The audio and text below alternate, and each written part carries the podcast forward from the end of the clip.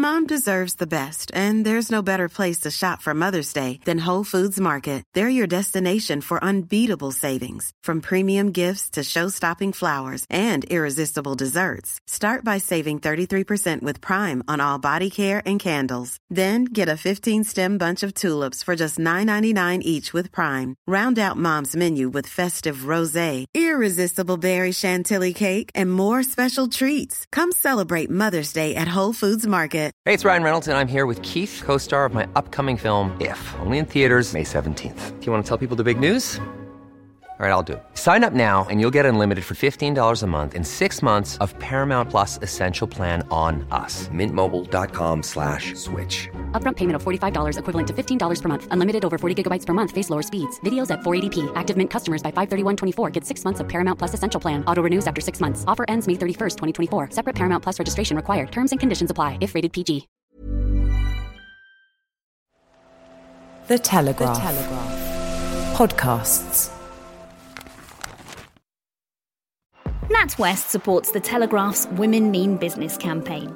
We're identifying the barriers female entrepreneurs face and then breaking them down together.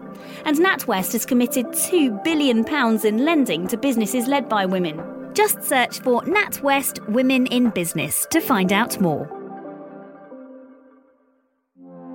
Welcome to Imposters, a podcast from The Telegraph. Have you ever had that creeping feeling that you don't belong somewhere or that you don't deserve your success, even though you know deep down that's not true? Yeah, me too. I'm Claire Cohen, the Telegraph's women's editor and co founder of our Women Mean Business initiative. In this podcast, we square up to imposter syndrome and demand to know what its deal is. In each episode, I talk to a woman who is out there carving a successful career in a challenging industry, whether that's food or film, fashion, or even flying to the moon. I want to know if they've ever experienced imposter syndrome. If so, what convinced them to keep going anyway? If not, what's their secret? So without further ado, let's meet this week's imposter. My guest today is a woman whose name is synonymous with small business. She got her first job aged 17, made dot com history at 28 when she co founded Not on the High Street, was awarded an MBE in 2013, and two years later was made a UK ambassador to creative small businesses by the Prime Minister, no less. Not only that, she's written two best selling business books, has her own podcast, and now runs a platform offering advice and support to other entrepreneurs, something many found a lifeline during the pandemic. Not bad for a woman who got an E in her business studies A level. Welcome to Imposters, Holly Tucker. Well, thank you. What a lovely introduction that was. Thank you so much. No, thank you so much for being here. And we're doing this in person. What a yes. thrill. Such a treat. I feel, yes, it's amazing. It feels like the old days where you actually meet people and interact. It's fantastic. Well, we're thrilled to have you here in the Telegraph studio.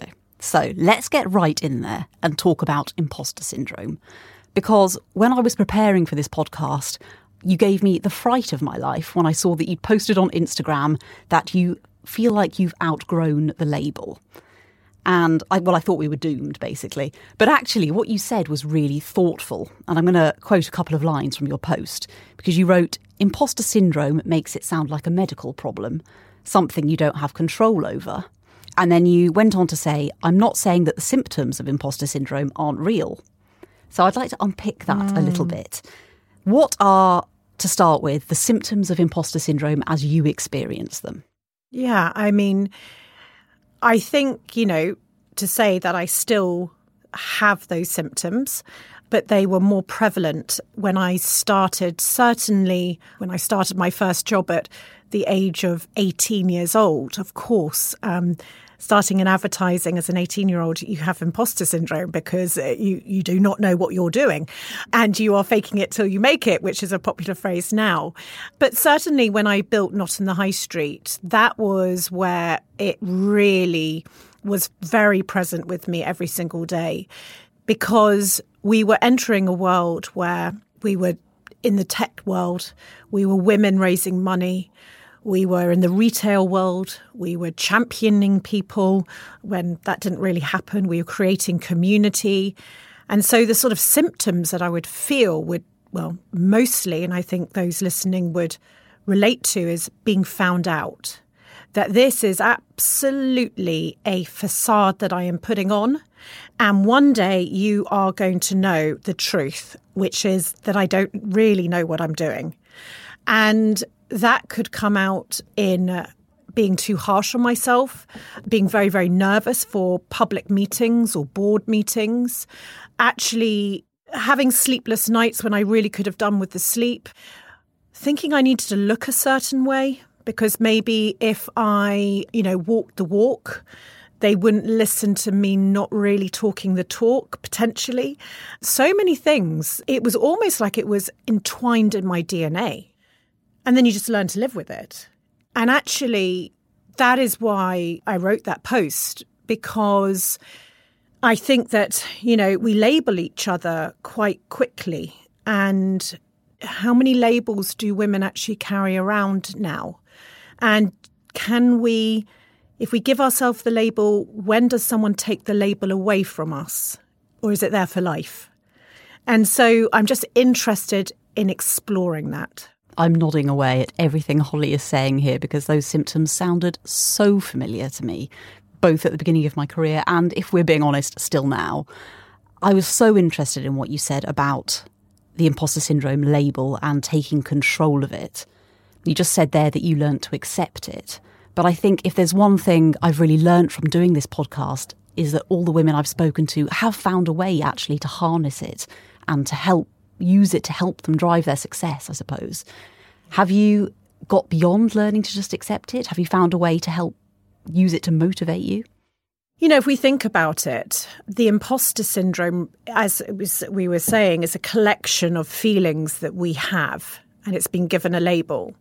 But actually, those feelings are amazing to spend some time thinking about because I believe that in the future, any company work for or build a brand, I'm obviously obsessed with starting businesses and small businesses and championing those who are dreaming about starting a small business.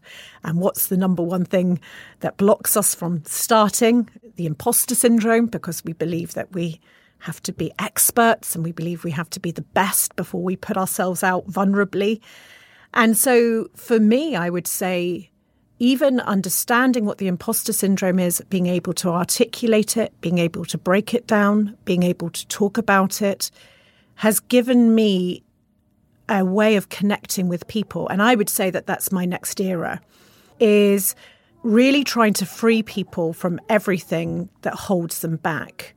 And so potentially in a roundabout way, the imposter syndrome gave me new life because I wasn't you know, I wasn't going to live the way I was living. At Not on the High Street, I found myself becoming not Holly. I was wearing double Spanx, high heels. I was maybe not even speaking the way that those who love me would recognize. And actually, that wasn't my happiest space. Now I live with the imposter syndrome, but in a positive way. It makes me potentially a better person. You know, I like to know what I'm doing. I, I do always think I'm going to be found out. Someone's, I am going to be found out. Um, but actually, that fuels my smile because I'm all right if you find me out. You know, I'm, I'm, I'm happy with who I am. And so I think that actually it's helped me understand that people need to do what they love and love what they do. Because when you're in that space which is what I am in my life right now, the imposter syndrome starts to quieten down. I mean, I'm not surprised to hear that you weren't at your happiest when you were wearing double Spanx. I mean, and also I'm a very hot person. So that was just hot. You know, it was just an uncomfortable, generally inside and on the outside uh, position to be in. I'm really glad to hear you've moved on from that. But where, so when was the last time you felt the symptoms of imposter syndrome. I thought you were going to say wear Spanx. I was like, don't. Feel free to tell us that as well. the last time, well, A, right now, you know, what's going through my head right this second is did I even make sense just then?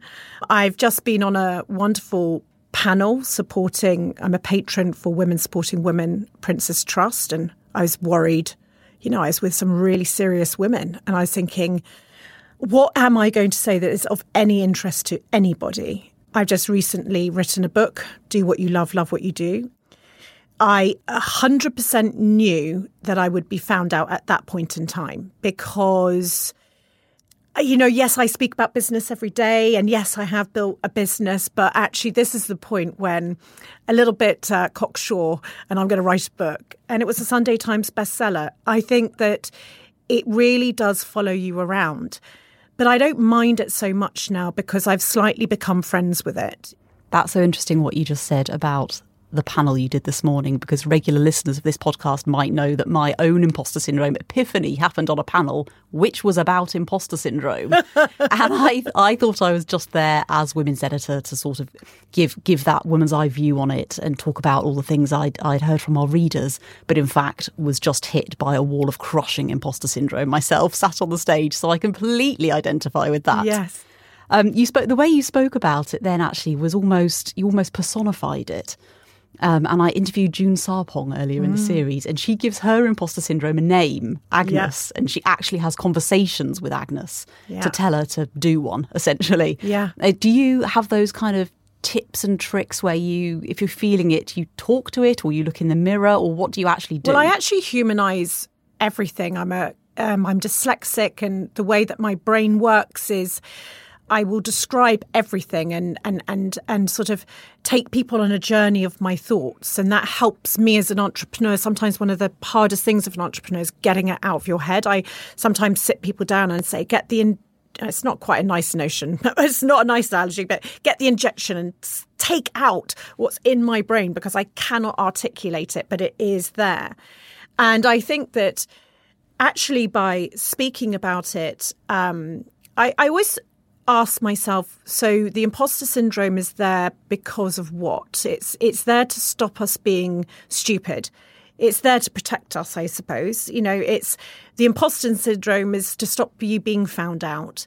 Um, and so in a way you know is it all that you know that friend is it a terrible friend? I, I don't know. Is it just trying to help you and protect you? So maybe you're just kind to that voice and actually allow it to be with you but it depends whether you're going to listen to it or not so i don't necessarily i i, I I actually don't have necessarily um, a negative, uh, violent feeling against it or rage against the imposter syndrome. I just feel like it's someone there just making sure you're going to be at its best because it potentially knows you're awesome. And so by not having this sort of n- such a negative feeling, actually I can get myself into a positive space in a quicker way or quicker fashion. I often wonder if it's there to stop us just having absolutely giant egos.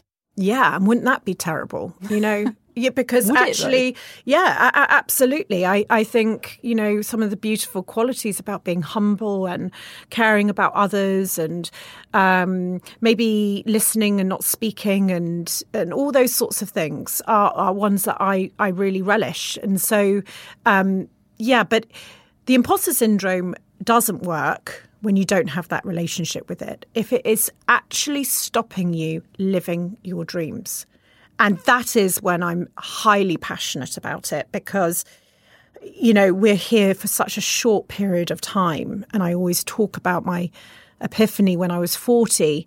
Um, I worked out that I had 29,000 days on this planet. Sorry, you did what? You worked out Well, how I'm- many I'm- days you've got left. uh, entrepreneurs are quite. We, we can be obsessed with efficiency because I have to squeeze the last drop out of a day or a task or a project and always want things to be better. So for me, it's like the way I control that is by making sure I maximize the day and opportunity.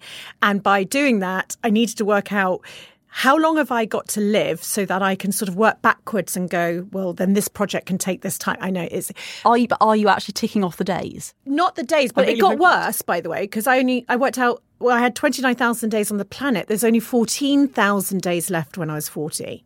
I'm forty four now. I need to update that stat, but. You know, the imposter syndrome is negative when it stops you living every single day like it is your last. And I know that that is a great Pinterest quote, but it is absolutely true. And that we shouldn't waste a second being unhappy.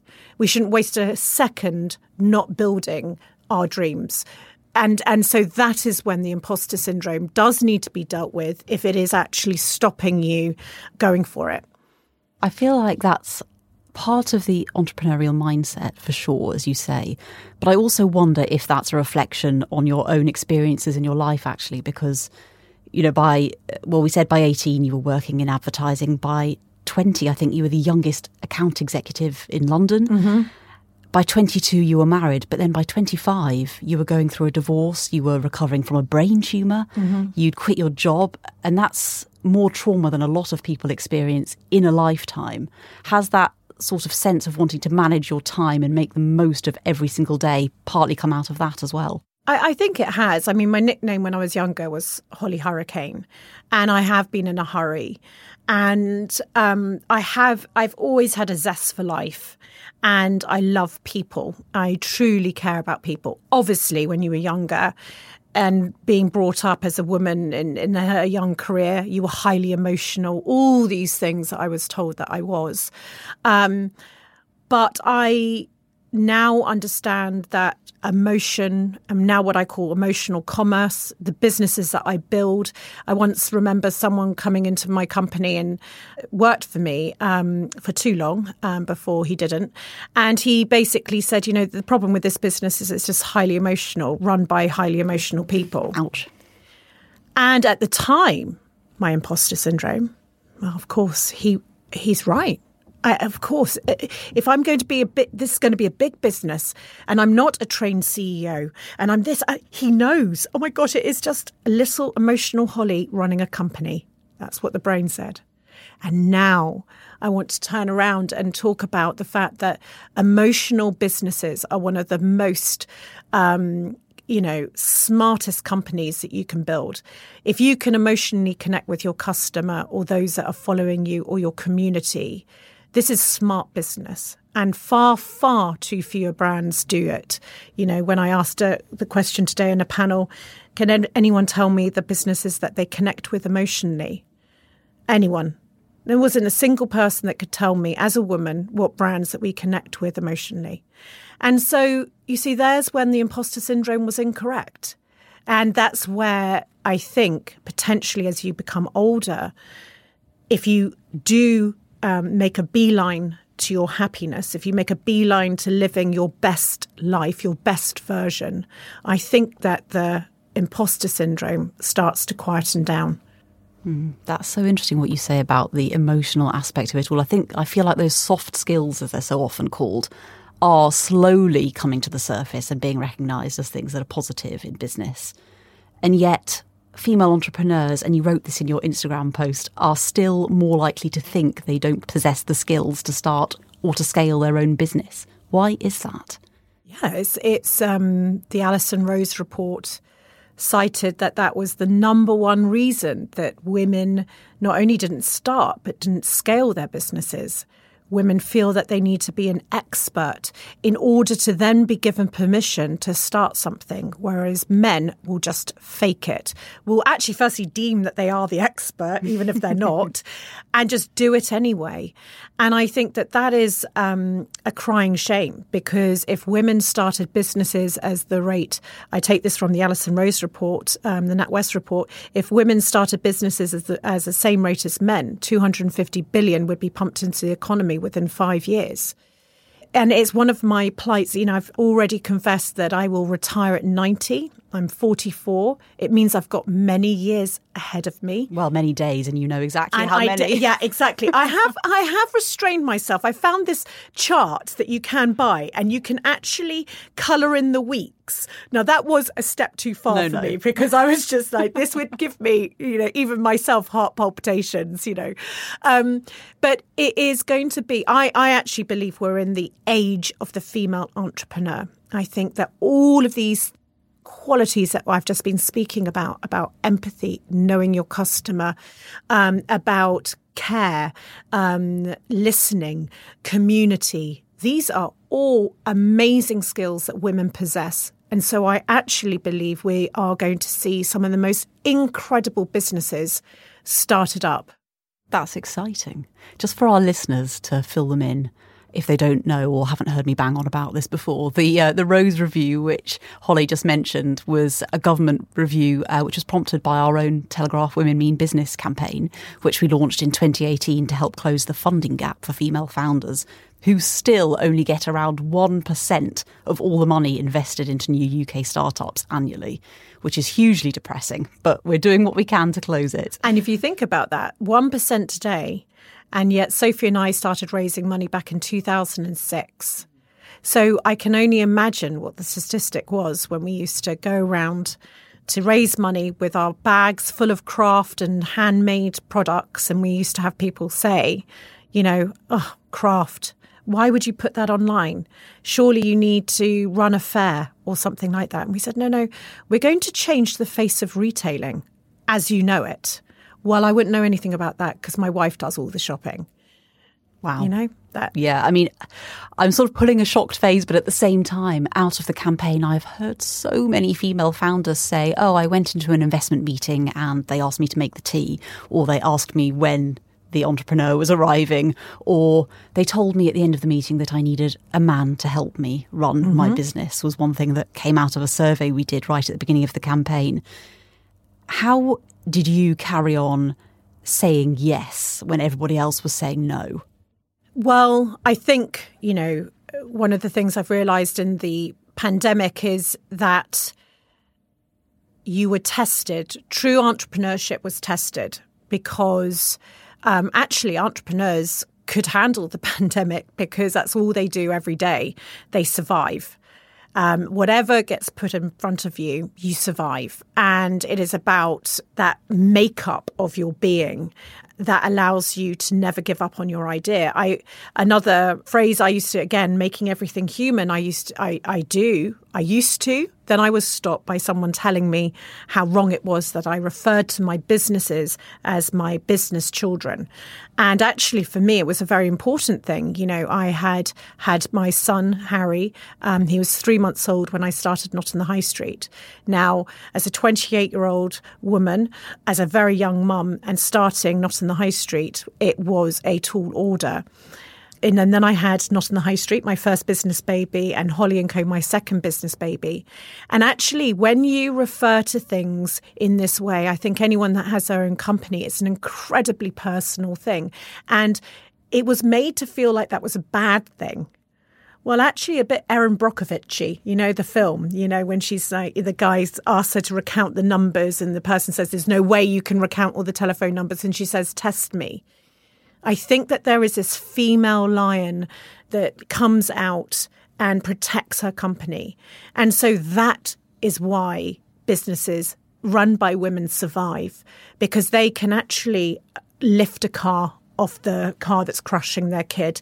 They can do something that's very, very maternal. And I think that that's actually a superpower. Was it a man who told you to stop referring to your business as a it child? It was indeed, yeah. Mm, I'm was. so surprised to hear it. Absolutely. It was something that people would not want to hear because it suddenly made the entire business far too personal. And I said, but I miss my son's first steps, first words. I've worked every single weekend, you know, since time began. This is very, very personal. I mean, you, you said just then that your son was three months old when you launched and you were married. No, I wasn't married. I, he was three months old, and I wasn't married. But I, I, I got married when I was uh, 21 years old, and I got divorced. Um, and then I found my partner Frank, um, who is the father of, of, Harry. And after 18 years, we actually got married in lockdown. Oh, congratulations! Yes. Yeah, it took a it took a while, but then there was a few business babies to bring up in the in the meantime. Absolutely. well, you had your first big business baby and Harry, your actual baby, yes. at the same time. You were 28. I mean, am I right in thinking that your husband, I can say husband now. You can now, yes. I used to pretend he was my husband because it was just a bit weird. We hadn't got married, but now he actually is, yes. He, am I right in thinking he took early retirement? Yes, he did. How did that dynamic work? Did it take a while for that to bed in? I don't know if it still has bedded in yet. Um, no, I'm just joking in case he's listening. But um, you know, the yes, it did. He was um, a he had a an important job um, at Scotland Yard. It was quite um, fraught because it was dealing with terrorism and he he's my senior by 17 years and um, it was a sort of moment where we had to work out how were we going to deal with childcare and I had amazing nannies when Harry was younger. But dealing with terrorism, dealing with a startup, and dealing with a one year old, it just was not going to end in marriage potentially. so um, we just made that decision. And it was the best decision for us. It was fantastic for Harry to be brought up by his care, his main caregiver was Frank. But, you know, how men and women divide life when maybe the woman is going out to work as the main breadwinner, um, has the meetings, is late, uh, uh, all those sorts of things. It takes time to settle. It takes time to settle. And I think it's potentially something that's not spoken about very often. And again, I think more conversation needs to happen now after so long. Um, it is very, very natural. Um, you know, Frank's retired. It's a very natural scenario in our household but I know it's not for everyone. And I've also heard a lot of people, you know, when those shifts start to happen behind closed doors and we don't talk about it, it can really lead to Mm. And I expect a lot of external pressure or judgment as well, perhaps. On both parties. You know, Frank would feel like the only man in the playground.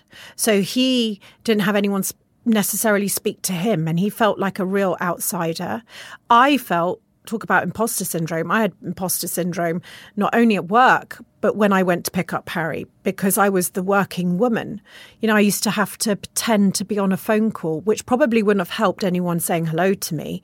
But I felt so incredibly vulnerable because I wasn't a proper mum either, because I wasn't at sports day and, you know, I wasn't doing the pickup and I didn't know when the bake sale was. So I wasn't really a proper mum either. And also remember, it was 16 years ago. So this is actually not today. Things have moved on, thank goodness, a bit today, I would say. But then he really was the only dad in the playground. I really want to think things have moved on, but I can't help thinking about the sitcom Motherland, which I don't know whether you've watched it. I haven't seen this. It's that exact scenario. There's one dad at the school gate, and Julia, the main character, is the mum who has an important job and suddenly finds that she's got a bit more flexibility and starts turning up at the school gates and all the other mums are like, "Oh, Julia, how lovely to see you. Didn't think that you were going to come to sports day." You know, she's just not been involved at all yeah. because of her job. And it's that exact scenario and that's a current sitcom, so it makes me wonder whether things have moved right. on that much. Yeah. It's it's uh, for anyone who's listening and you might know a woman that's turning up in the school playground, um, please go and say hello to her because she is feeling so so um, yeah, alone at this point in time. Or a man. or a man. Absolutely. Invite them for coffee. I'd love it. Absolutely. Good. Good advice. Uh, let's go back a little bit to what we were talking about before when you founded Not on the High Street and we were just chatting about investment and you were talking about it being perceived as a craft business. And I think I read mm-hmm. that you, you, spoke about, you know, it was two blondes going into an investment room asking for funding for what everyone around the table, probably the majority men, thought was a craft business. How did you actually get funding in the end? How did you start it practically? So I remember being on a train. Uh, it starts as a morbid story, but it actually ends well um, on the train with my father, who was the CFO at the time. There was only a few of us at Not on the High Street, and uh, we were off to a funeral and we were working out on a piece of paper how long we still had in terms of funding for Not on the High Street. And remember, the funding actually was Sophie and I not taking a salary. We had raised a bit of money from my parents, her parents, a small bank loan, and now we were paying those who did work for us on our checkbook from our credit card. And so we had months to go. Now we knocked on so many doors. We were we were good at presenting. We had amazing products by small businesses. But even the word entrepreneur, even the word marketplace, I mean think Amazon was still selling books. eBay you had to check out by each individual seller and Etsy didn't exist. So we were really at the forefront. And, um, you know, we basically were turned away by everybody. And it was only through. And this is again where I would say, you know, you've got to keep going and that the universe does work. And you've got to tell everybody you meet, even the person who's checking your groceries out, maybe at the end of the day, what you're doing, because they just might happen to know someone who knows someone. We knew someone who was in church in the south of France and she turned to the pew behind her and just told them that she was working with a lovely company called Not on the High Street and they didn't happen to know of any investor. And funny enough, that person did. And so that Sunday, she called us and said, I think I might have found a contact. And we contacted this gentleman, his name's Tom Teichman, and he had written the first check for lastminute.com. And basically, we had three meetings. And just before Christmas, we went and did our last pitch. Um, I always remember he asked us to finish, and I thought, oh my goodness, we've not got it. My father put his hand on Sophie and my shoulder and said how proud he was of both of us because basically we were not on the High Street wasn't going to exist. And uh, we went to the lift and he was just holding our arms because, of course, we were about to burst into tears because everything we had just sacrificed. And he said, Come back in the room. And he said, Actually, we're going to invest. You've got it you are going to connect with women through retail like no one else has, and I believe in you. And on February the 14th, 2007, uh, we got our first round of investment. And that person still remains a dear friend of mine today and is able to see the power of the way women spend. Because let's face it, we are the CEOs of the household fund. We spend the majority of all disposable income, and yet very few uh, women are running businesses that are connecting to that incredibly powerful woman at home. I think that's an incredibly important story because so many women use their own savings and their credit cards to start their businesses. And not that there's anything appallingly wrong with that, but it really shouldn't have to be that way. We should be able to walk into an investment meeting and be taken seriously and be listened to and not get 1% of the UK's annual funding. So that sort of message to keep plugging away, however disheartening it might seem at first, I think is so vital. I heard you say actually once that you became scared of the spreadsheet, which is something I've heard so many entrepreneurs say. And I, I mean, not just entrepreneurs, I feel it myself. You know, I always say, oh, I'm not a numbers person. But actually, it's partly fear, it's partly imposter syndrome. How did you get past that fear of the spreadsheet and what, what happened for you in that way? Well, what happened to me and what I do today are two different things, but maybe connected. One, I was lucky enough to have my father as the CFO. So I learned from a young uh, age of being a CEO of a business that I could go to him and ask the stupid questions, or what I deem to be stupid questions. The fact is, why did I expect myself to know how to build a profit and loss spreadsheet. How did I think I knew that? But this is exactly what the imposter syndrome does. It makes you feel like you are a failure unless you basically went to Harvard or you were part of the elite or you didn't swallow the business dictionary at birth. Whatever it was that I don't know why I thought I was meant to know that. And I didn't look at all the qualities I did know, as in I could tell you exactly what we'll be trading next Christmas or what the next new thing was or how to build a community of people that had never been built before. All I just focused on was what I didn't know. And again, that's what the imposter syndrome does. And so, what I want to then open up with is it's absolutely fine you do not know how to master the spreadsheet. Okay, so what you can do is you can hire an accountant, like my father was at the time and ask all the silly questions. No one even has to know you did that. What if you actually brought as your business partner the other side of the coin to you? What if they're going to be more left side of the brain and you're more right side of the brain? All of these things. But this again is the imposter syndrome stopping us because we feel, potentially as women, we have to be it all. It all has to live and reside within our being. And actually, I think that that is what we've got to learn. We are incredible communicators, incredible networkers. And if we're just okay with some of the things that we're not brilliant at, and we more refer to it as, I'm not very good at numbers, or what about, I'm just on a bit of a journey, I'm super excited. I am mastering numbers. It's always been something I've been scared of, but I've decided I'm not going to live in fear anymore. And I, I was speaking to someone the other day. I'd never written an Instagram post ever. And actually, I was, I'm dyslexic. Um, throughout my career, a lot of people wouldn't let me send out emails without checking them. It made me absolutely fearful. And so, what I did is, I was told that I do have a voice, but I needed to share it, but I didn't have the confidence. So, I went to WH Smith and I bought all of the grammar books and everything, I think for 10 year olds and then 12 year olds. And what I did is, I every night I would do a piece of work and I would ask my son to correct me. And there was this thing that I was inadvertently showing him that at 40, I was able to say, okay, this is not something I am great at, and I'm petrified of being found out, but I am not going to let it win. So I did all my worksheets. I even got his English teacher after one of his parents' evenings. I mean, he was quite embarrassed.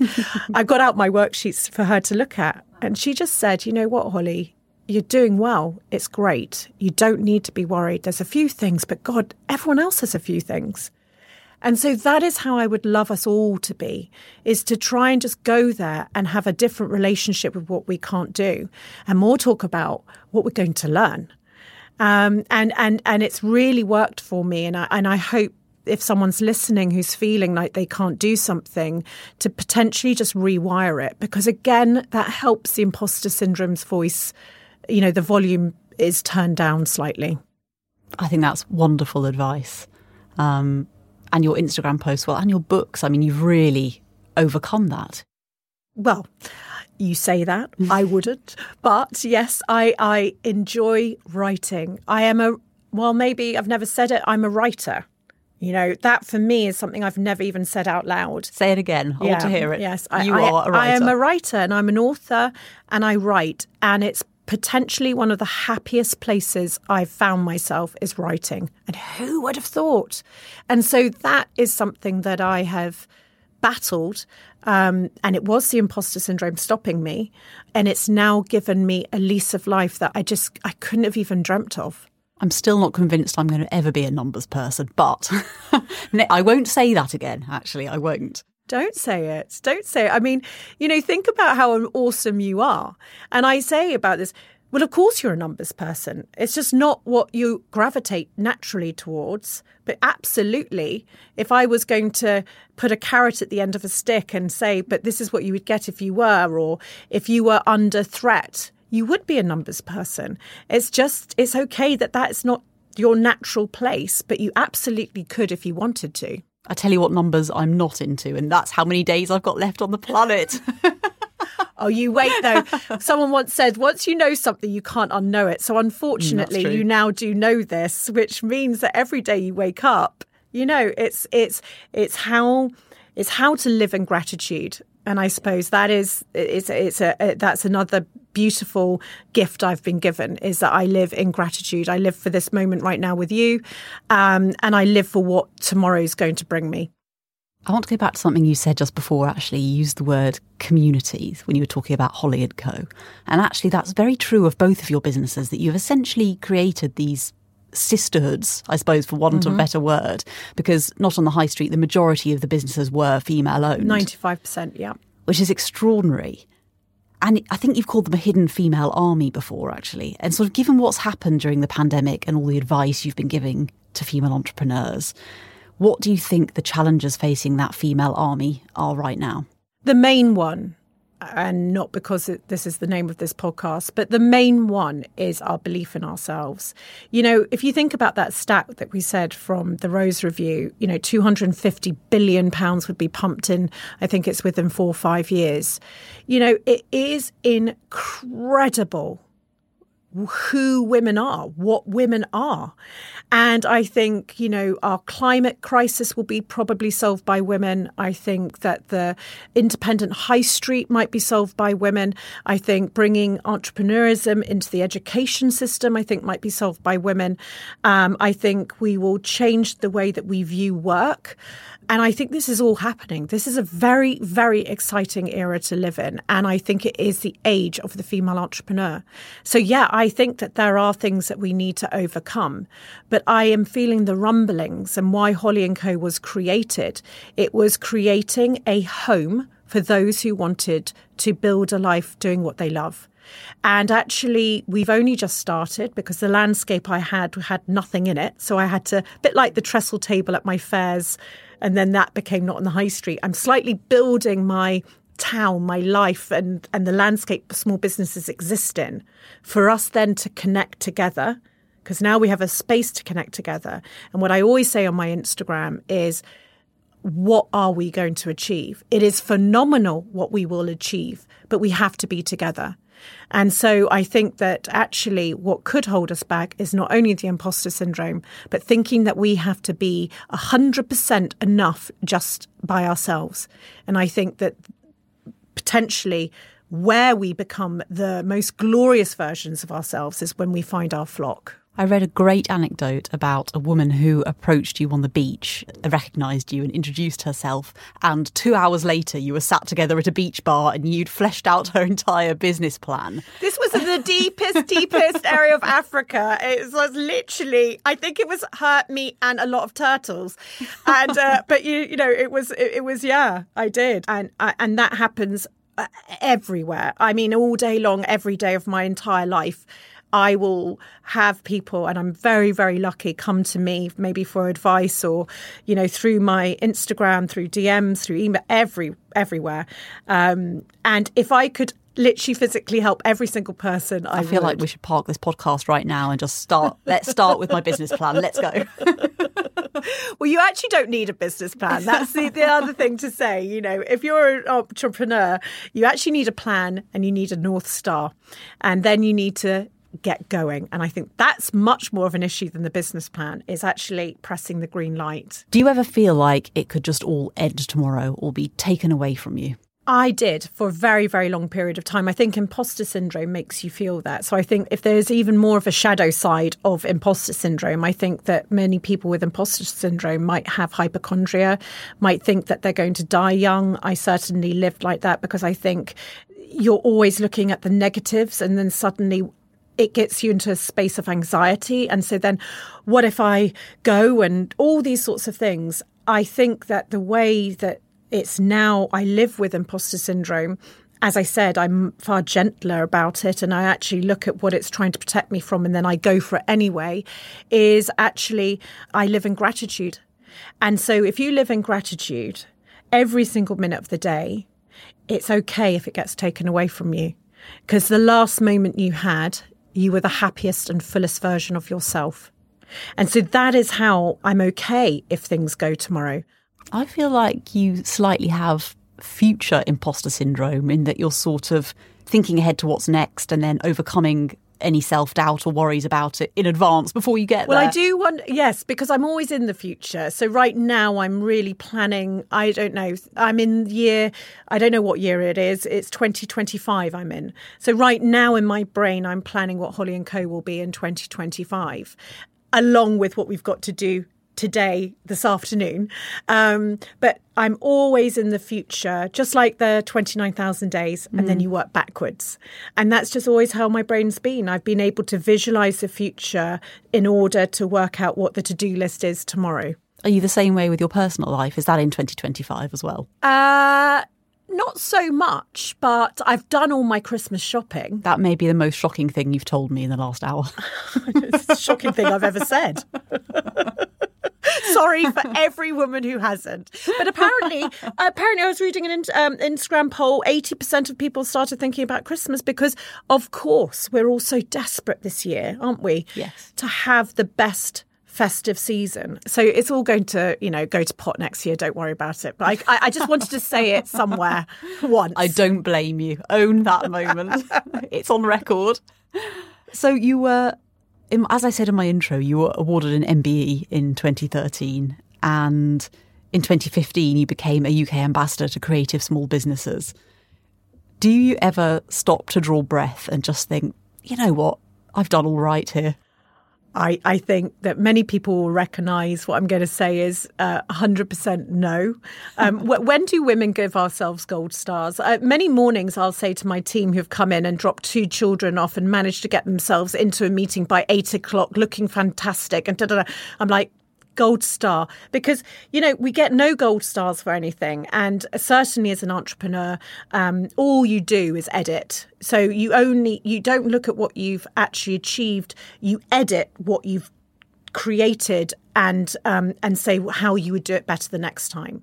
But I am actually very much trying to talk to my followers and community about the milestone moments because I suppose when I received my MBE, I will always remember it was this moment you were queuing up around the corner and there was the Queen and I didn't really understand what was going on, but there was this like band in the balcony and Harry was little and Frank was there and my sister and I was about to walk in and there's this amazing picture of the Queen painted when she was young.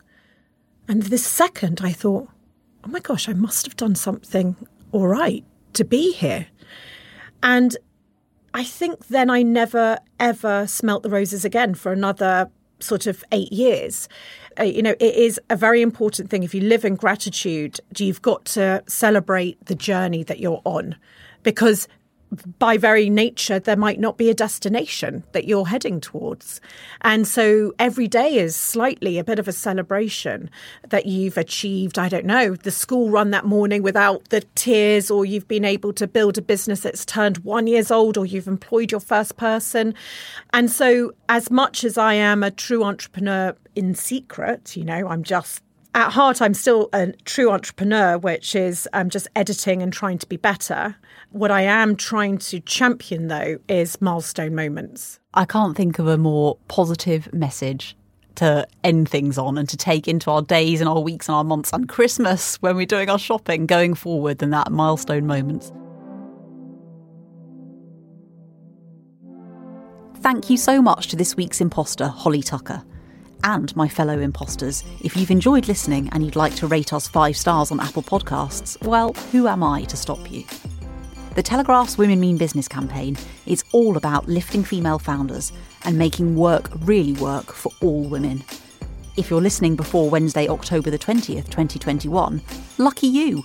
There's still time to buy a ticket to our virtual Women Mean Business Live Summit, with speakers including Anya Hindmarch, Julia Gillard, and Kate Bingham head to telegraph.co.uk forward slash WMB to get yours. NatWest is supporting the Telegraph's Women Mean Business campaign. Together, we're working to find out what obstacles female entrepreneurs face, and then we're helping to overcome them. If Britain's going to build back stronger after the pandemic, we desperately need the untapped potential that businesses led by women can give us. And that's why NatWest has come up with a whole range of support for women in business. If you want to find out more, just search NatWest Women in Business. Mom deserves the best, and there's no better place to shop for Mother's Day than Whole Foods Market. They're your destination for unbeatable savings, from premium gifts to show-stopping flowers and irresistible desserts. Start by saving 33% with Prime on all body care and candles. Then get a 15-stem bunch of tulips for just $9.99 each with Prime. Round out Mom's menu with festive rosé, irresistible berry chantilly cake, and more special treats. Come celebrate Mother's Day at Whole Foods Market.